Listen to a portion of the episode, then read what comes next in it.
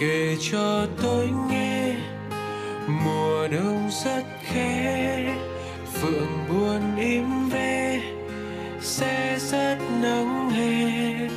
Kể cho tôi nghe chuyện đời lễ thế, ngọt bùi nhiêu khê, cay đắng gán kề. Kể cho tôi nghe.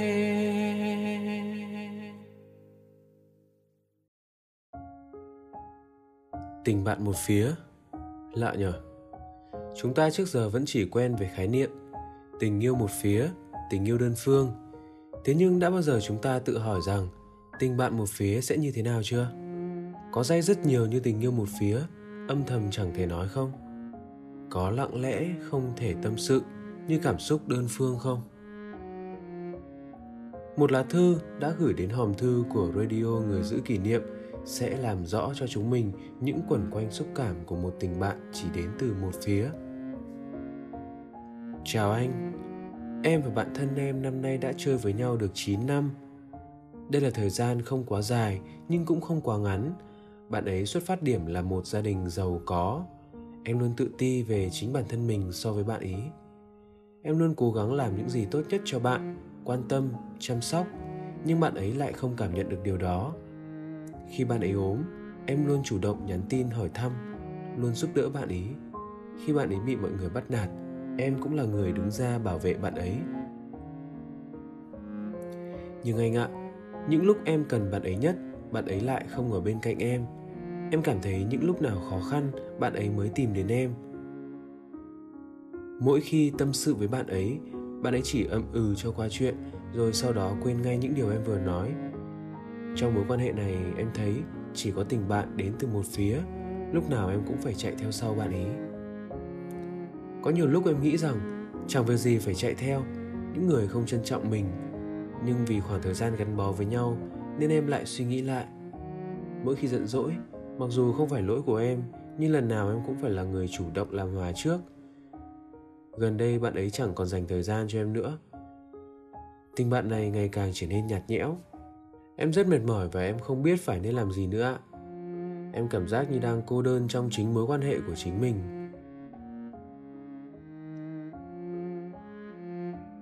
Điều đầu tiên sau khi lắng nghe lá thư này của em, anh khá bất ngờ vì những điều mà em kể.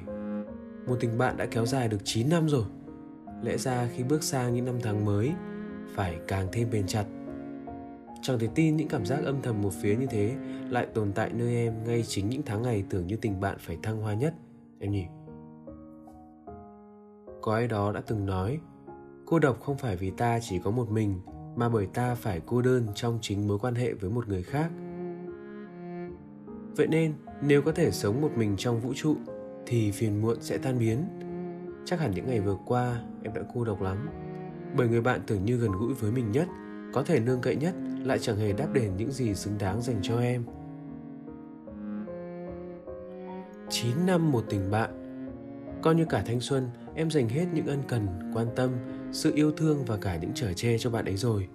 Đã đến lúc em cần cho mình một quãng nghỉ. Một cỗ máy lập trình sẵn cũng cần có những quãng nghỉ để tái hồi.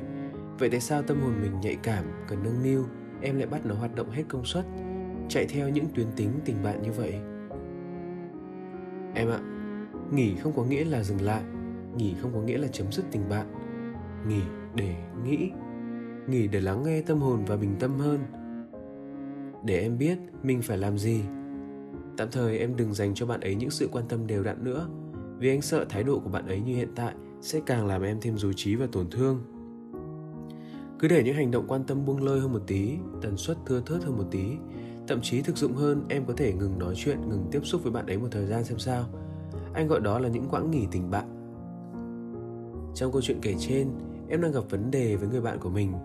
Nhưng ở khía cạnh nào đó, anh nghĩ vẫn là câu chuyện em cần đối diện với chính bản thân mình thì đúng hơn. Bởi thực ra như em nói, bạn ấy dường như không cảm nhận được sự quan tâm của em, chỉ những lúc khó khăn mới tìm em.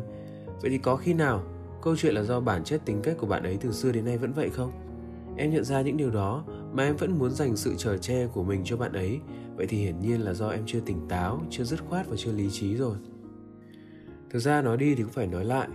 Mình dứt khoát mấy, rõ ràng mấy, nhưng người ấy vẫn là người bạn cho mình ký ức tuổi trẻ 9 năm cuộc đời.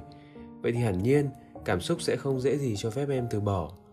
Thế nhưng, bởi anh là người ngoài cuộc, anh nhìn mọi chuyện một cách khách quan, nên anh nghĩ rằng, trong quãng nghỉ tình bạn kia, em hãy tự đặt cho mình những câu hỏi thế này xem sao. Tại sao bạn ấy lại thể hiện thái độ ấy?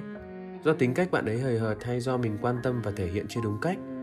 Liệu có phải những định kiến tự ti từ ngày xưa khiến em ám ảnh về sự quan tâm một chiều của mình không? Em yên tâm, câu chuyện nào cũng có cách giải quyết của nó.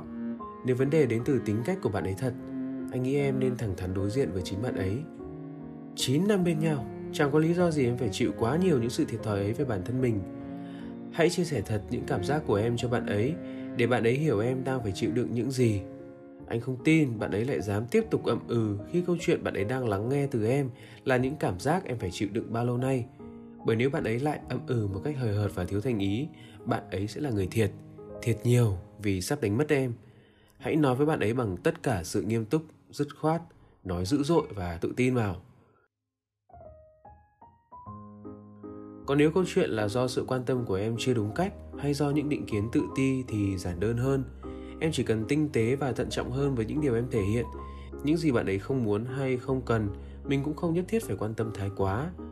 Cởi bỏ dần những sự tự ti của em bằng cách cởi mở hơn mà nhìn nhận rằng em cũng có thừa những giá trị mà bạn ấy không có. Nhớ nhá, giàu nghèo này, giỏi yếu này, đẹp xấu này chỉ là những sự so sánh và áp đặt một cách không toàn diện của xã hội, của đám đông mà thôi.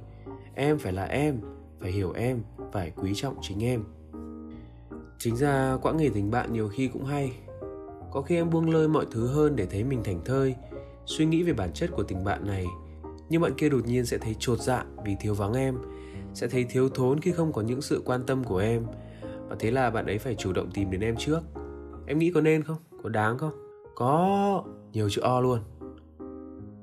Như anh đã nói, cô độc không phải vì ta chỉ có một mình mà bởi ta phải cô đơn trong chính mối quan hệ với một người khác. Vậy nên nếu có thể sống một mình trong vũ trụ thì phiền muộn sẽ tan biến. Thế nhưng em đừng quên rằng cô độc hay không là do em lựa chọn. Không cần sống một mình trong vũ trụ, em hoàn toàn có thể tự tạo vũ trụ của riêng em khi em là tâm điểm, chủ động trong mọi mối quan hệ. Em phải chủ động lên, đừng để mình phải chạy theo người khác, phải lệ thuộc vào người khác. Đã đến lúc em cần thay đổi rồi. Anh chỉ nghĩ thế này, tình bạn cũng như một trang giấy, những nếp gấp là những ký ức mà chúng mình gieo vào nhau. Sau 3 năm tháng, trang giấy ấy có thể cũ mềm, hằn nhàu đi nhiều. Thế nhưng khi trải rộng trang giấy ấy ra, ta vẫn có thể viết thêm những giao ước đẹp đẽ. Anh luôn mong tình bạn 9 năm của em có thể sớm vượt qua những sóng gió này để có thể trở thành tình bạn 90 năm. Chờ tin vui của em nhé.